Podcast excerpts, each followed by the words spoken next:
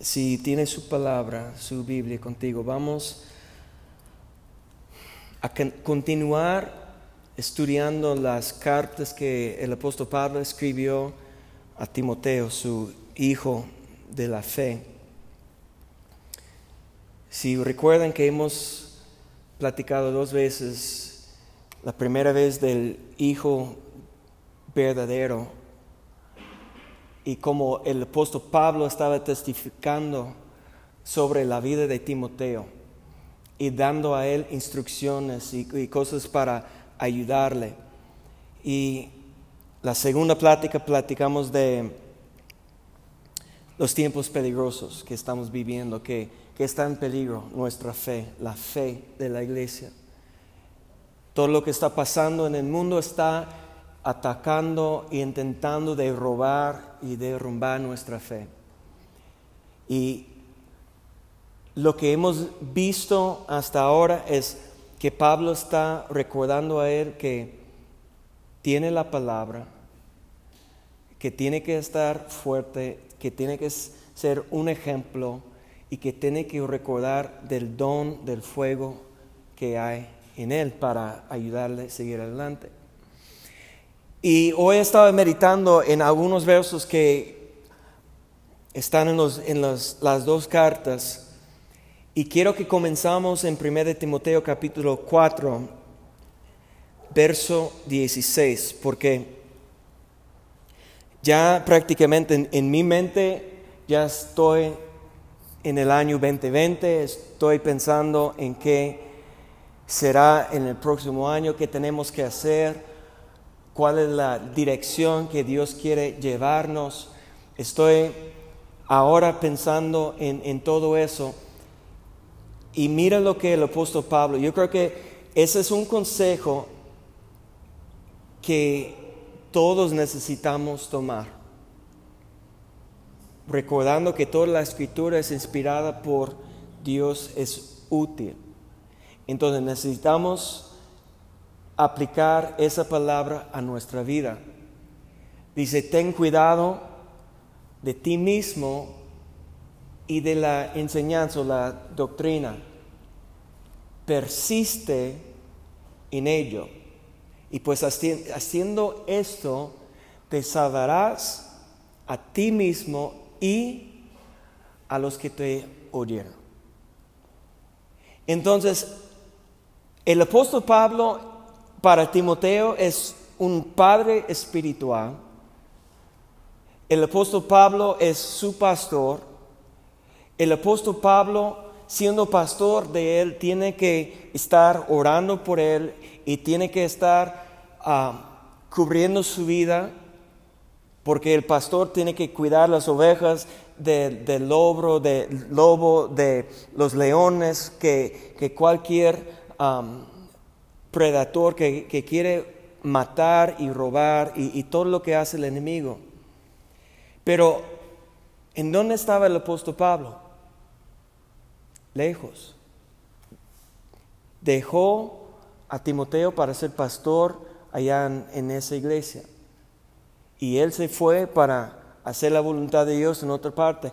Y es algo que nosotros, lamentablemente, Hoy en, día, en esta generación que estamos viviendo, no hay muy, mucha ah, conexión entre las ovejas con el pastor hoy en día, porque la sociedad, la gente están tan ocupadas y, llenas de actividades con el trabajo y la familia y todo que como hemos comentado, como yo crecí en la iglesia y, yo fui a la iglesia, nuestra, los hábitos que tenemos en el pasado era domingo en la mañana, domingo en la noche, miércoles en la noche, los jóvenes los viernes, reuniones de oración en diferentes tiempos. Entonces, la gente que estaban comprometida a, a Dios estaban en contacto con el pastor, porque yo crecí, soy hijo del pastor, yo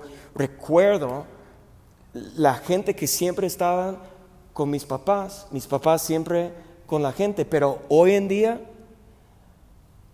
no hay esa dedicación o compromiso o, no sé cuál es el problema. Hay tantas, tantas cosas, actividades y, estrés y afán y, y lo que sea, que ahora, como yo fui tres veces a la semana, mínimo, lamentablemente la cultura que tenemos en la iglesia hoy en día, si vamos tres veces al mes, es mucho por la mayoría. Gracias a Dios tenemos aquí, tenemos gente muy comprometidos y gente confiables que, que tienen más compromiso. Y, y yo entiendo perfectamente que estando aquí en ese edificio no es lo que va a hacernos crecer. Pero escúcheme bien, no es malo de estar aquí. Y es algo que sí puede ayudarnos a crecer, pero todo depende en el corazón. Pero es muy difícil para, para estar desconectada a, a la iglesia. A, ¿Quién es la iglesia? Pues somos la iglesia. Eso es lo que tenemos que recordar, que la iglesia es la, los que son llamados fuera de las tinieblas para ser una congregación, para estar unidos buscando a Dios. Tenemos que estar conectados a nuestras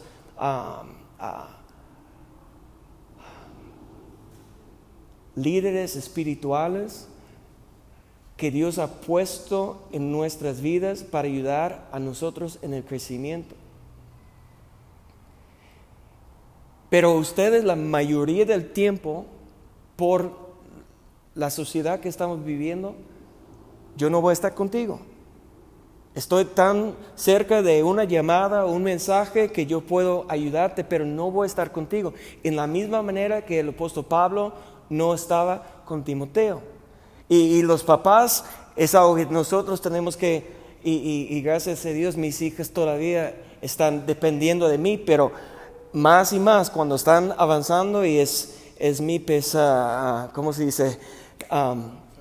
Pesadilla que que un día no me van a estar buscando y no me van a necesitar y eso es algo que no quiero pensar, pero tenemos que tener la confianza que puede tener cuidado de sí mismo.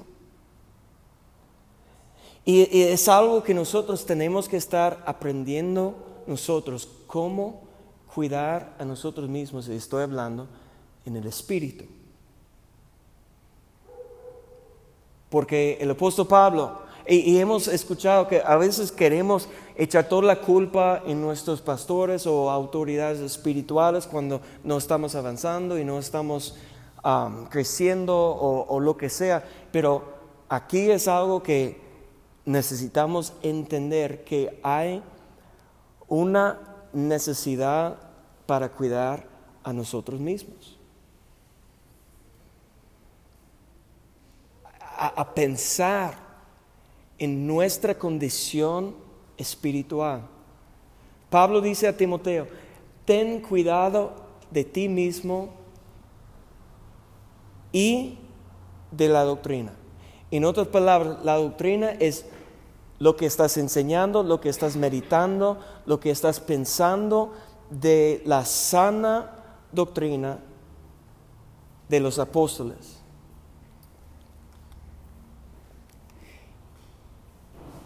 Porque la doctrina es lo que nosotros, lo que va a guiar nuestras vidas. La doctrina es lo que va a determinar cada acción en nuestra vida. lo que pensamos de la palabra de Dios es lo que va a guiarnos en, en cada día en las decisiones que estamos haciendo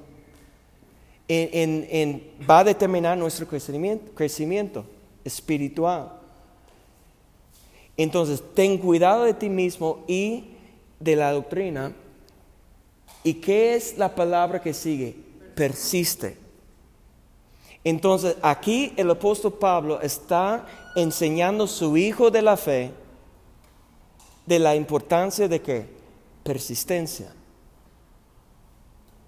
El problema es que nosotros, que, que un día tenemos ganas y por una semana o dos semanas o un mes estamos desanimados. O dos o tres días con ganas y otro mes sin ganas. Y estamos frustrados y cansados y pues y a veces eso no sirve o no me ayuda. Pero no estamos siendo persistente. Y, como estoy pensando si quiero usar esa, ese ejemplo, eh, eh, compartí eso con, con, los, los hombres y, y, no me gusta usarme como un ejemplo porque mañana pues ya tengo que pensar mucho más en lo que voy a hacer, pero este año hice algunos cambios físicos Físicamente hice algunos cambios en mis hábitos, en mis rutinas. El 24 de diciembre del año pasado leí un libro sobre todo el daño que hace el trigo de harina en el cuerpo. Entonces yo declaré el 24 que el 26 voy a dejar, no el 25. Un día más que voy a comer lo que quiero porque estaba en la casa de mi suegra y, ella estaba haciendo toda la comida. Entonces yo dije, pues un día después, entonces el 26. Y, y es algo que ya tengo casi un año que evitando la harina de trigo y me ayudado bastante para cuidar mi, peso, mi salud y todo eso. Y hasta que en junio, en junio, Zoe me dijo, estás demasiado flaco, ya tienes que hacer algo porque estás demasiado flaco. Y yo estaba bien flaco y, bien débil también porque no estaba comiendo mucho y, he hecho tantos cambios en, mi forma de comer y que yo estaba muy flaco y necesitaba hacer algo. Y, pero siendo débil, pues ¿qué puedo hacer? Y no tengo tiempo para ir al gimnasio y, ¿qué puedo hacer? Y yo estaba pensando y investigando algunas cosas y hay un ejercicio que, que es muy útil que puedes hacer en cualquier lugar, son lagartijas. El primer día hice cinco y, terminando cinco, ah, están riendo, pero vamos, ahora si quieren hacer una competencia conmigo, vamos, y yo te reto a cualquier persona aquí, a lo mejor menos Diego, pero los demás, todos te reto, no hay problema, porque el primer día hice cinco, pero con un objetivo, que cada día voy a hacer uno más, uno más, hoy que hice ayer. Y te puedo mostrar, el primer mes de junio hice 18 en el mes, pero cada día, porque comencé al final de junio, hice 5 y luego 6 y luego 7. Y seguí siendo persistente hasta que ahora estoy haciendo 100 al día. Eso fue el reto, la meta hacer 100 al día. Y, he visto los cambios y, la, fuerza que tengo, y, pero no es porque hice 5, es porque fui persistente para hacer uno más hoy que hice ayer. Y, y ha cambiado mi, cuerpo, ha cambiado mi energía, me ha ayudado bastante. Y ahora, para ser 100, es prácticamente el mismo esfuerzo que me costó cuando estaba haciendo 20. Y cuando comencé con 5, yo pensé, nunca voy a estar haciendo 100. Ahora todos los días sin sudar, la verdad, como ya, ya es fácil. Pero en el principio era imposible. ¿Cómo es posible que lo que era imposible el primer día, después de tres meses, ahora es fácil? Escucha eso, lo que era imposible el primer día, en ninguna manera tenía la fuerza para hacer 100 lagartijas el primer día. Era imposible, físicamente imposible, pero ahora, todos los días, sin sudar, puedo hacerlo, 100. Y más si quiero, pero pues, tengo cosas que hacer.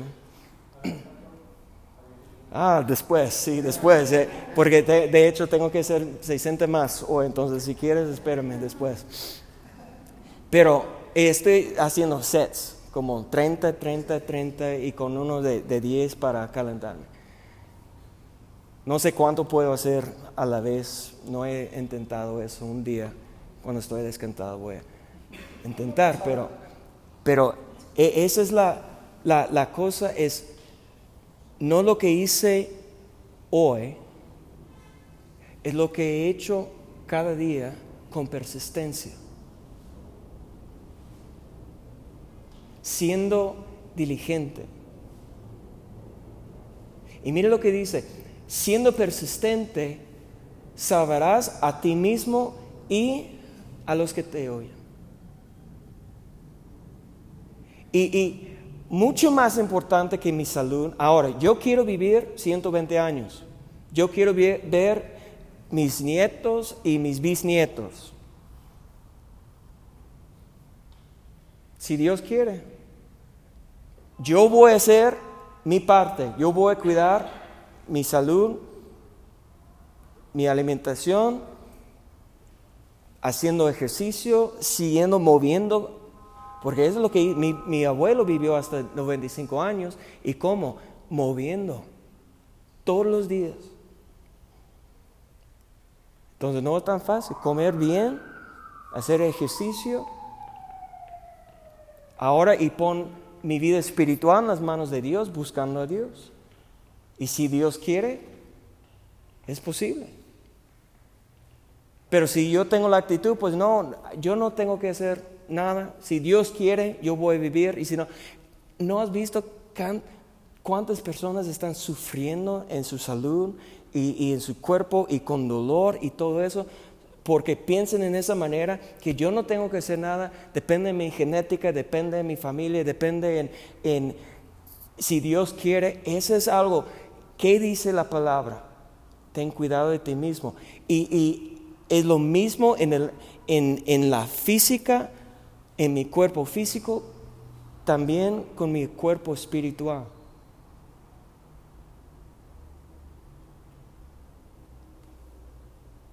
Yo tengo que tener cuidado de mí mismo. Ustedes tienen que tener cuidado de ti mismo. Para salvar mi vida, primeramente yo tengo que, para ayudar a alguien más, ¿qué tengo que hacer primero? salvar a mí mismo. Siendo pastor, si no cuido a mi corazón, si no cuido mi vida, si no cuido mis pensamientos, si no cuido, ¿cómo puedo ayudar a alguien más? Ese es el problema. Que eh, hasta este año, 2019, he escuchado más en, en toda mi vida pastores que están quitándose la vida. Porque están intentando de ayudar a los demás y crecer una iglesia y tener algo para la vista de los hombres y no están cuidando a sí mismos. Y ustedes tienen que tomar esa palabra para sí mismo. No es solamente una palabra para pastores, es para todos. Ten cuidado de ti mismo. No eches la culpa en tu pastor, no eches la culpa en tu familia, no eches la culpa en tus compañeros, en tus circunstancias. Ten cuidado de ti mismo. Ten cuidado de, la doctrina. Eso es lo que estás pensando. Esas son tus creencias. Porque la salvación depende en cómo estás cuidando a ti mismo. Ahora, vamos a mostrar que no estoy diciendo que, que tú en tus fuerzas, no, obviamente es por Cristo. Y de hecho, vamos adelante. Segundo de Timoteo, capítulo 2, verso 1. Dice, Segunda de Timoteo 2.1. Tú pues, hijo mío, esfuérzate en la gracia que es en Cristo Jesús. Entonces, en ninguna manera jamás Pablo está diciendo que ayúdate a ti mismo en tus propias fuerzas. Pero mira lo que dice, esfuérzate. Hay un esfuerzo que tú tienes que hacer. Pero en la gracia, en el poder, con la ayuda que está en donde? En Cristo. Entonces, eso es lo que tenemos que entender. Todo lo que necesitamos para avanzar y para crecer, ¿en dónde está? Está en Cristo. Cristo es la fuente de la gracia. Y todo lo que necesitamos viene a nuestras vidas por la gracia. Es algo que no merecemos, pero es algo que tenemos que buscar. hallará la gracia. ¿Por qué no tenemos la gracia? Porque no estamos buscando. ¿En dónde está? En Cristo. ¿Cómo llegar a Cristo? Meditando, orando, clamando. Mire lo que dice. Entonces, eh, aquí es, es, es un principio que nosotros tenemos que esforzarnos. Nosotros tenemos que ser persistentes, nosotros tenemos que cuidar a nosotros mismos, pero en la gracia que está, que es en Cristo. Entonces, no podemos ayudar a nosotros mismos, pero nosotros tenemos que tener el dominio propio, autocontrol, la disciplina, diligencia para buscar la gracia. Dice, esfuérzate en la gracia. Entonces, es lo que yo tengo que hacer es alcanzar a Cristo. Para, para que la gracia está moviendo y ayudándome en, en cada área de mi vida. Pero que requiere, vamos a verso 15 del mismo capítulo. Procura con, ¿qué dice? Diligencia presentarte a Dios aprobado. ¿Cómo que dice? Obrero.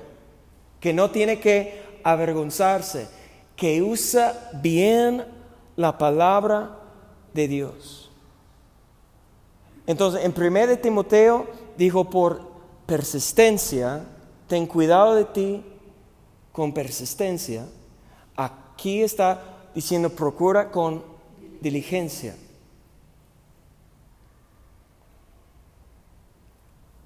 Si no estamos avanzando, no estamos creciendo, ¿qué nos falta?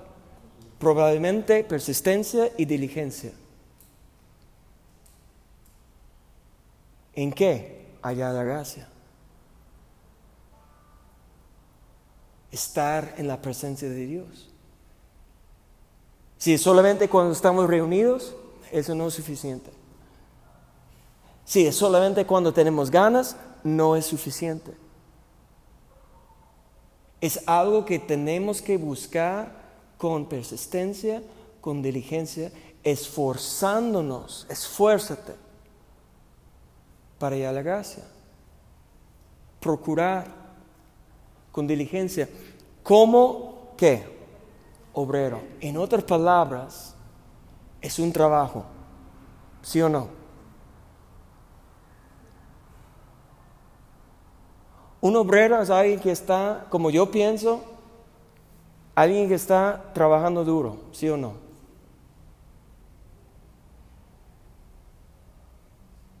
Sudando, esforzando.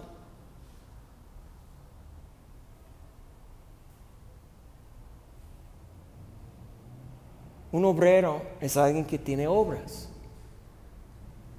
Ah, pero no somos salvos por las obras.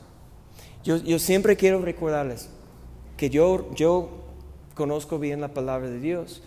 Efesios 2, 8 y 9, que la salvación es por la fe, por la gracia y no por obras. Pero ustedes recuerden que dice el verso después, verso 10, somos la hechura suya, creados para qué? Buenas obras. No somos salvos por las obras, sino somos salvos para hacer las obras. Ten cuidado de ti mismo, procura con diligencia para presentarte delante de Dios como aprobado, como un obrero.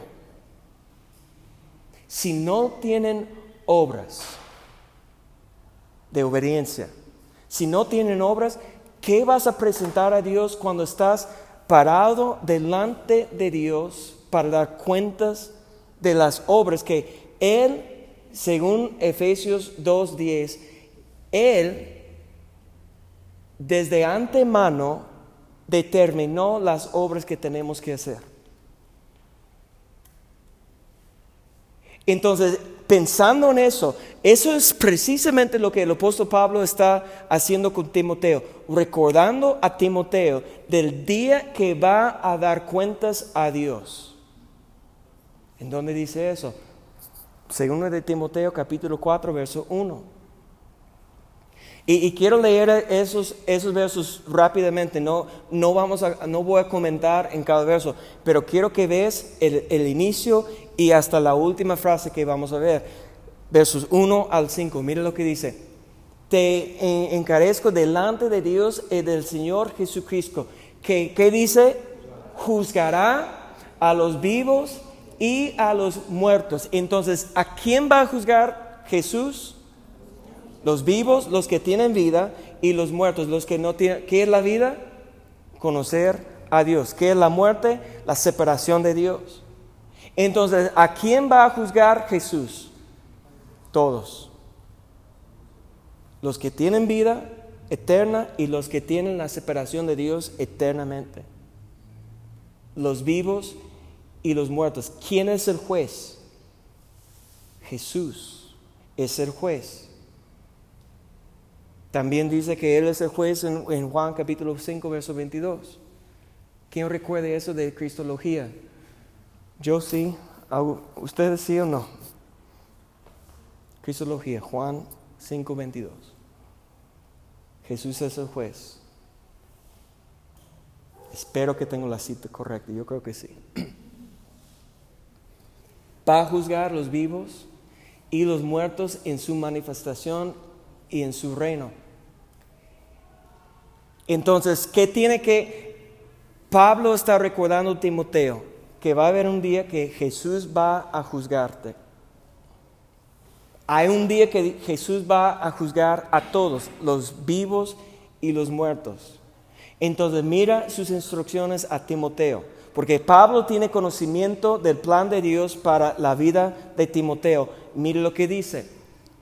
Predicas la palabra que estés a tiempo y fuera de tiempo. Redarguye, reprende, exhorta con toda paciencia y doctrina.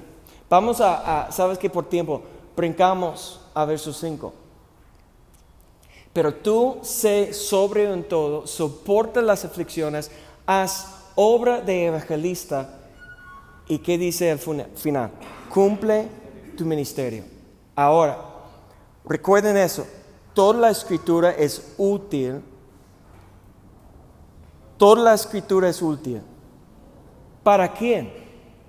Para todos los creyentes, para todos los hijos de fe, para cada hijo de Dios.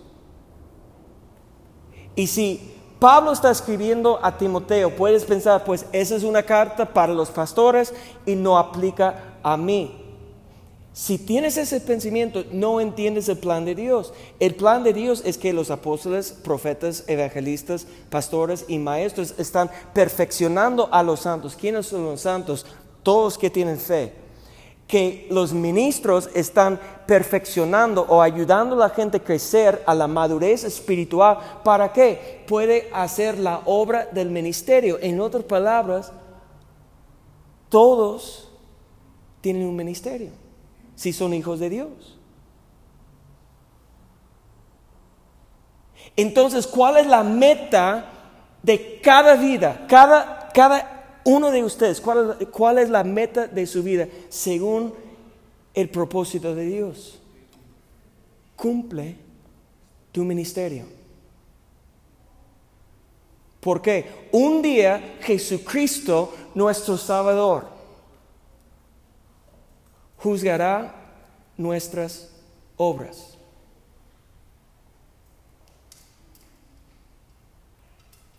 Y la única cosa que importa a Dios no es cuánto dinero diste, ni es cuánto tiempo pasaste dentro del edificio que se llama la iglesia. ¿Es importante dar? Sí. ¿Es importante estar aquí? Sí, pero lo que es lo más importante es que uno, conocemos cuál es el servicio. ¿Qué quiere decir ministerio? Servicio, servir. ¿Cuál es el servicio que nosotros tenemos que dar a Dios aquí en la tierra? ¿Cuáles son las obras? Porque ¿cómo debemos presentarnos delante de Dios para ser aprobado como obrero? ¿Y si no estamos haciendo las obras? Nada más dando gracias a Dios por la salvación que es gratis pero no estamos dispuestos de ofrecer nuestra vida como un sacrificio vivo, santo y agradable delante de Dios. No estamos dispuestos para dar nuestro tiempo, no estamos dispuestos para dar nuestro esfuerzo para hacer, eh, hacer el ministerio. Mira, el pastor Timoteo tiene que también haz obra de evangelista, compartir evangelio. El evangelio es algo que nosotros tenemos que hacer. Y yo no sé si ustedes recuerdan, pero desde, desde la posada navideña de 2018, hace un año, he predicado tanto sobre el evangelismo y sobre la necesidad de compartir el evangelio. Esa es parte de la visión que nosotros tenemos que estar poniendo en práctica todos los días.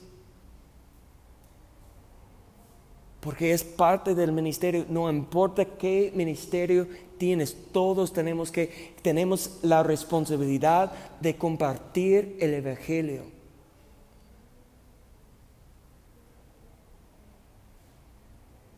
Pero si nunca pensamos en el día de juicio, si nunca pensamos en cómo Dios va a juzgar, Cristo va a juzgar los vivos y los muertos,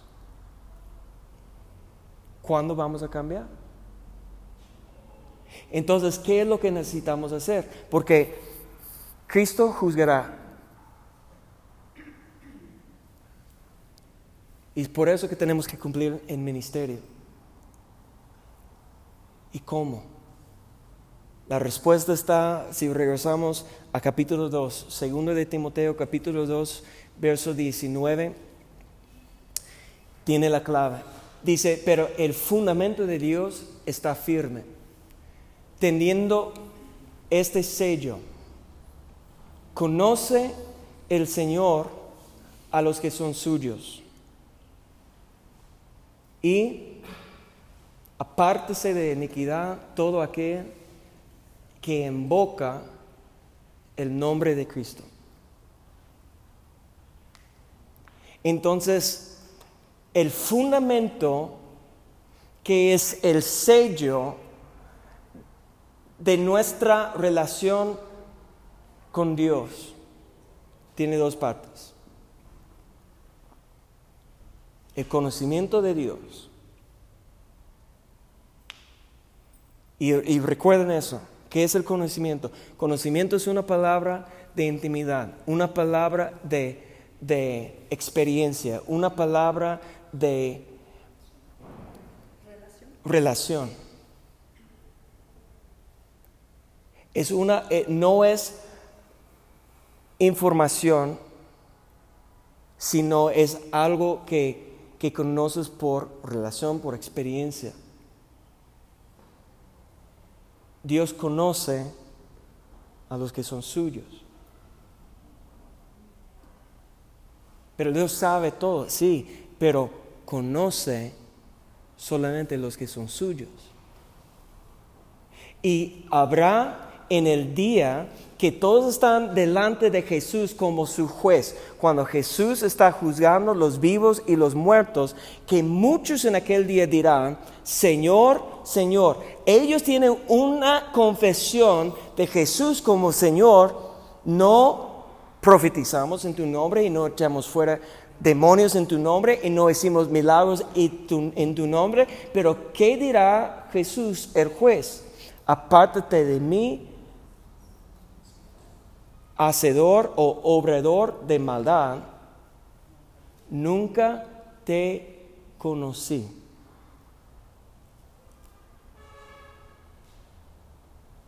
¿Cuál es la primera señal del fundamento de Cristo en nuestra vida? El conocimiento. Y si Jesús dice que nunca te conocí, ya estamos fuera. No tenemos nada. Pero Jesús dijo que el buen pastor conoce sus ovejas y las ovejas conocen conoce su voz. Y nosotros, cuando estamos buscando su voz, cuando estamos buscando estar en su presencia, la cosa más importante en esta vida es conocer a Dios, conocer a Cristo. Sin conocimiento no hay entrada. Pero es su Señor, Señor, Señor. No es la confesión que importa, es lo que está en el corazón. Y nosotros podemos engañar a nosotros mismos con nuestras propias palabras. Esa, esa frase, ¿no? ¿No has escuchado eso? Y, yo recuerdo hace 8, 9 años cuando llegué aquí, era algo que yo estaba pensando. La gente siempre dice, no me juzgues. ¿Sí? No me juzgues, tú no eres mi juez. Dios conoce mi corazón. ¿Cuántos han escuchado esa frase? Gente proclamando eso. Y con orgullo y con pasión que no me juzgas, quién eres tú, no eres mi juez, Dios conoce mi corazón. ¿Sabes qué? Es verdad. Yo no soy juez de nadie. Yo debo juzgar a, mi vida, pero ninguna otra persona debo juzgar. ¿Por qué? Ya tienes juez. ¿Y quién es? Jesús. ¿Y qué va a juzgar Jesús? La obra que tienes. Ahora, el problema con la persona que siempre dice, Dios conoce mi, mi corazón, es que han olvidado o están bloqueados que dice la palabra que el corazón sobre toda cosa es que engañoso. Entonces, ¿Dios conoce su corazón? Sí, problema es que tú no conoces tu propio corazón. La persona que está declarando eso, que Dios conoce para justificar a sí mismo, cuando no tiene obras de obediencia, cuando no está reflejando la imagen de Cristo, cuando no están viviendo en obediencia a la palabra que están proclamando, pues Dios conoce mi corazón ese orgullo y soberbia y altivez será su destrucción.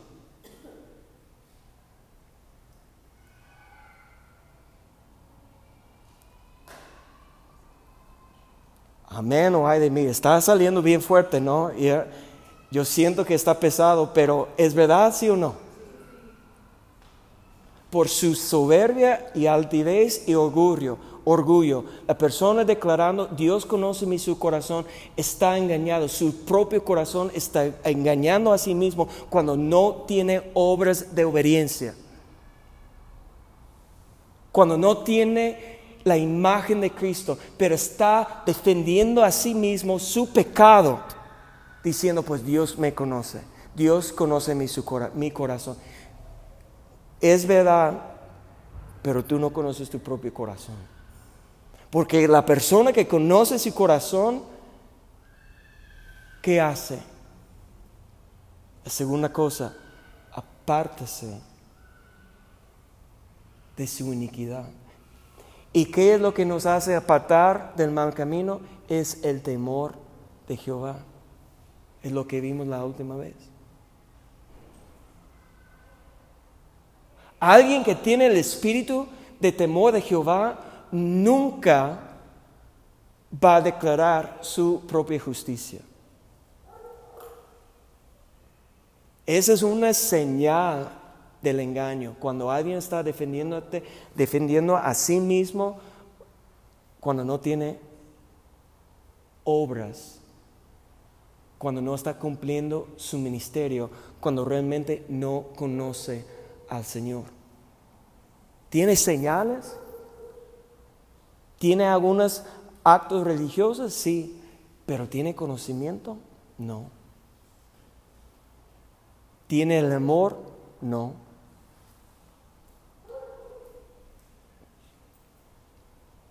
Dice, apártese de iniquidad todo aquel que invoca el nombre de Cristo. Mire lo que dice en 2 de Corintios, no, 1 de Corintios capítulo 1 verso 2.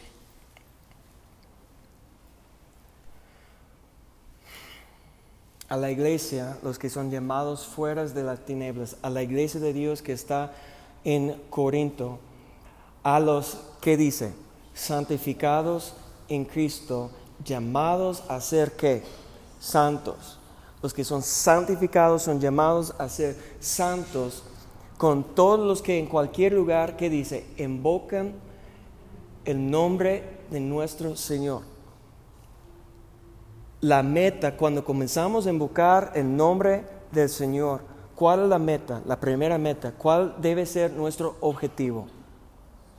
La santificación una purificación, apartando de la iniquidad.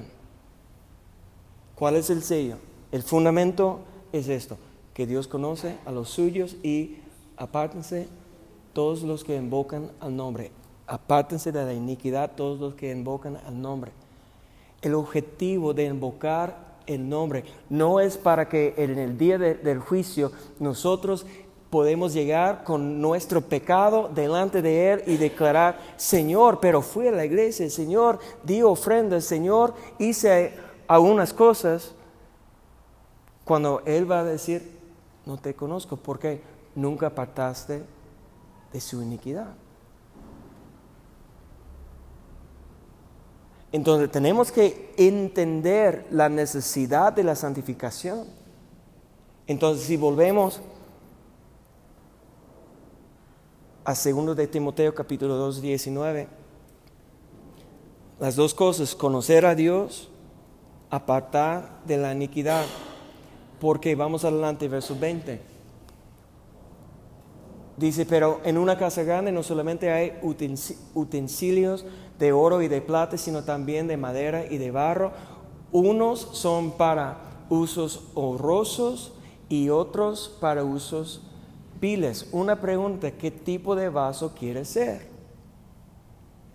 ¿Un vaso usado para cosas honrosas o un vaso para cosas viles? Porque en la casa de Dios hay los dos tipos. ¿Y de quién depende qué tipo de vaso, vaso será? Mira lo que dice el verso después.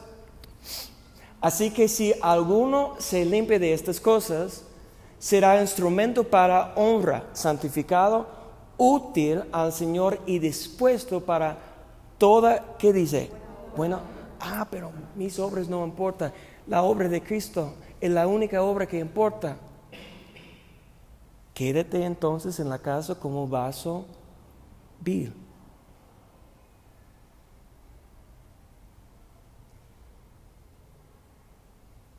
La persona que dice que no importan mis obras son vasos viles, que no han sido santificados.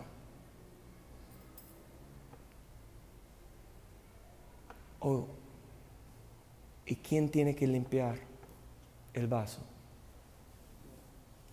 Ese es el problema, que no pienses que tienes que hacer nada. No, es por la fe. Tengo fe, no me juzgues. Pero, ¿cómo respondió Santiago? Tú dices que tienes fe, ¿en dónde está? Yo digo que tengo fe y te muestro mi fe como por mis obras. ¿Obras de la ley? No. Él no estaba viviendo como judío. ¿Obras de qué? Obediencia. ¿Obras de qué? De amor. ¿Obras de qué? De la fe. ¿Obras de qué? De su ministerio que Dios preparó desde antemano. ¿Cuáles obras estás haciendo tú?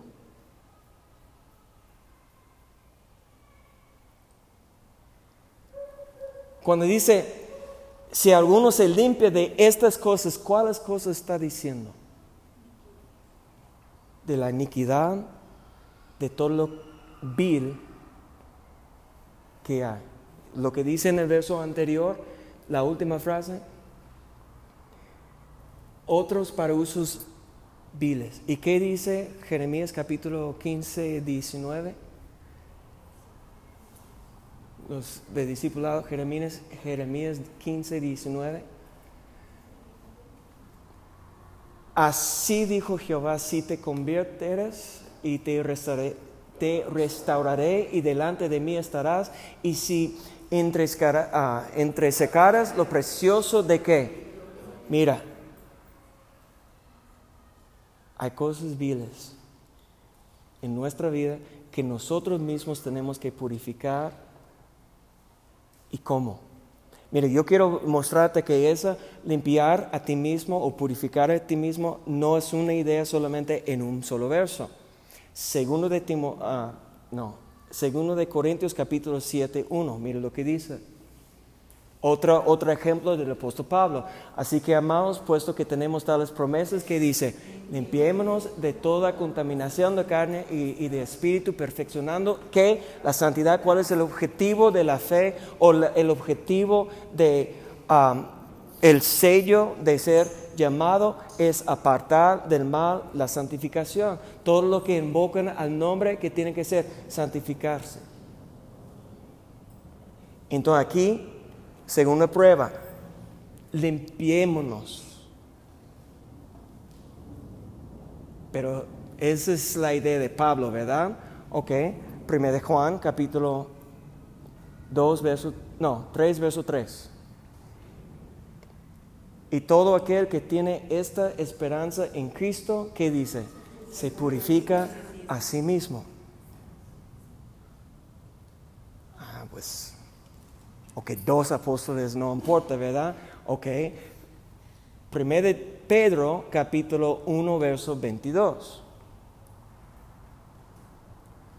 ¿Qué dice? Purificar vuestras almas. Tú purificaste tu alma, pero ¿cómo? Por la obediencia a la verdad.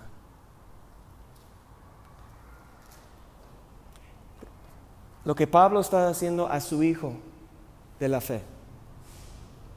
Recuerde, hijo, que un día vas a estar delante de, de Jesús, tu Salvador, pero antes es tu juez y va a juzgar tus obras. Esfuérzate en la gracia que está en Cristo Jesús, pero procura con diligencia presentarte delante de tu juez aprobado como obrero. Siempre estoy peleando con alguien en mi mente que siempre está diciendo, pues mi obra no importa. Y no sé cuántos están escuchándome que están pensando eso, o han escuchado eso, o han sido enseñando eso, pero está en contra de la palabra, que nuestras obras no importan.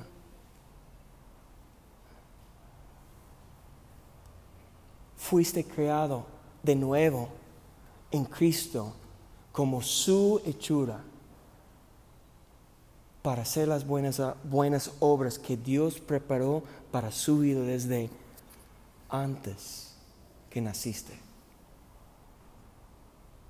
En lo mismo como Dios Jehová habló a Jeremías desde antes que te formé,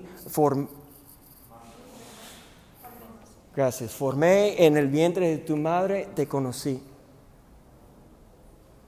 Dios desde antes preparó una obra, un ministerio que tienes que cumplir aquí en la tierra. Pero tienes que separar de la iniquidad, apartar de la iniquidad todo lo que está estorbándote, de enfocar en lo más importante. Entonces, terminamos en 2 de Timoteo capítulo 2, verso 22, para terminar. Mira, e-, ese verso tiene dos ideas muy importantes. Huye también las pasiones juveniles y sigue la justicia, la fe, el amor y la paz.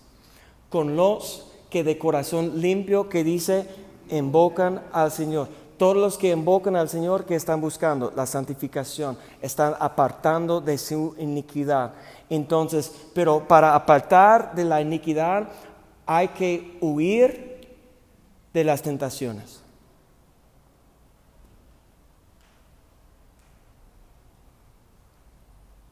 Si hay una tentación en nuestra vida, en, en tu vida, huye, corre.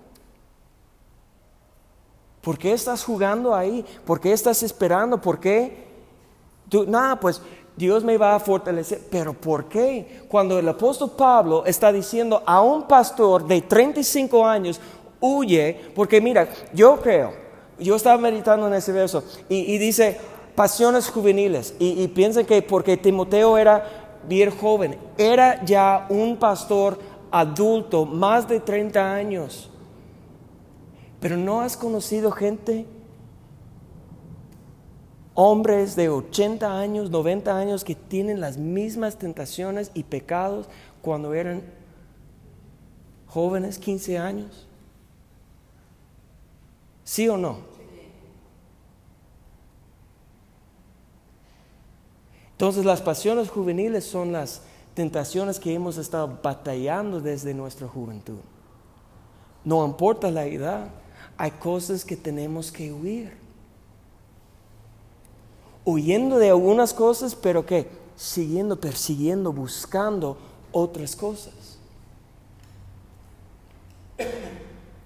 Es, es, un cambio que tenemos que hacer. Estamos acostumbrados a vivir en una manera y caminar en una, en una dirección, pero cuando, cuando estamos invocando al Señor, tenemos que dar la vuelta.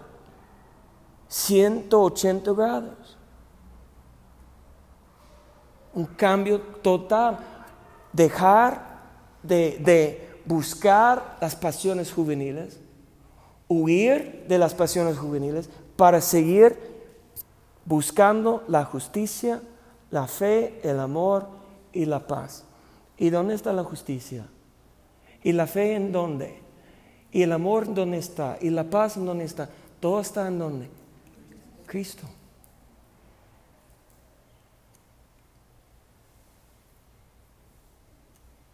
Pero mientras que estamos buscando lo que queremos, las pasiones juveniles, jamás vamos a apartar de la iniquidad y no podemos conocer a Dios. Pero ¿cuál es el sello, el fundamento firme Dios conoce, conoce los suyos y apártense de la iniquidad todos los que invocan al Señor. Esa es la meditación de esta semana, segundo de Timoteo capítulo 2, verso 19. Pero recuerden, primero de Timoteo 4, 16, con persistencia, ten cuidado de ti mismo y de la doctrina lo que estás pensando.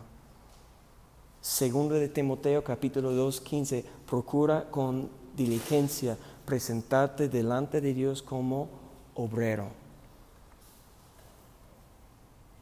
que usa bien la palabra. Entonces, ¿qué necesitamos? La palabra y el Espíritu. Es lo que aprendimos, lo que vimos en, el, en la primera clase. la palabra y el don del fuego que hay en nosotros. Pero ¿qué nos falta? Persistencia y diligencia. Póngase de pie.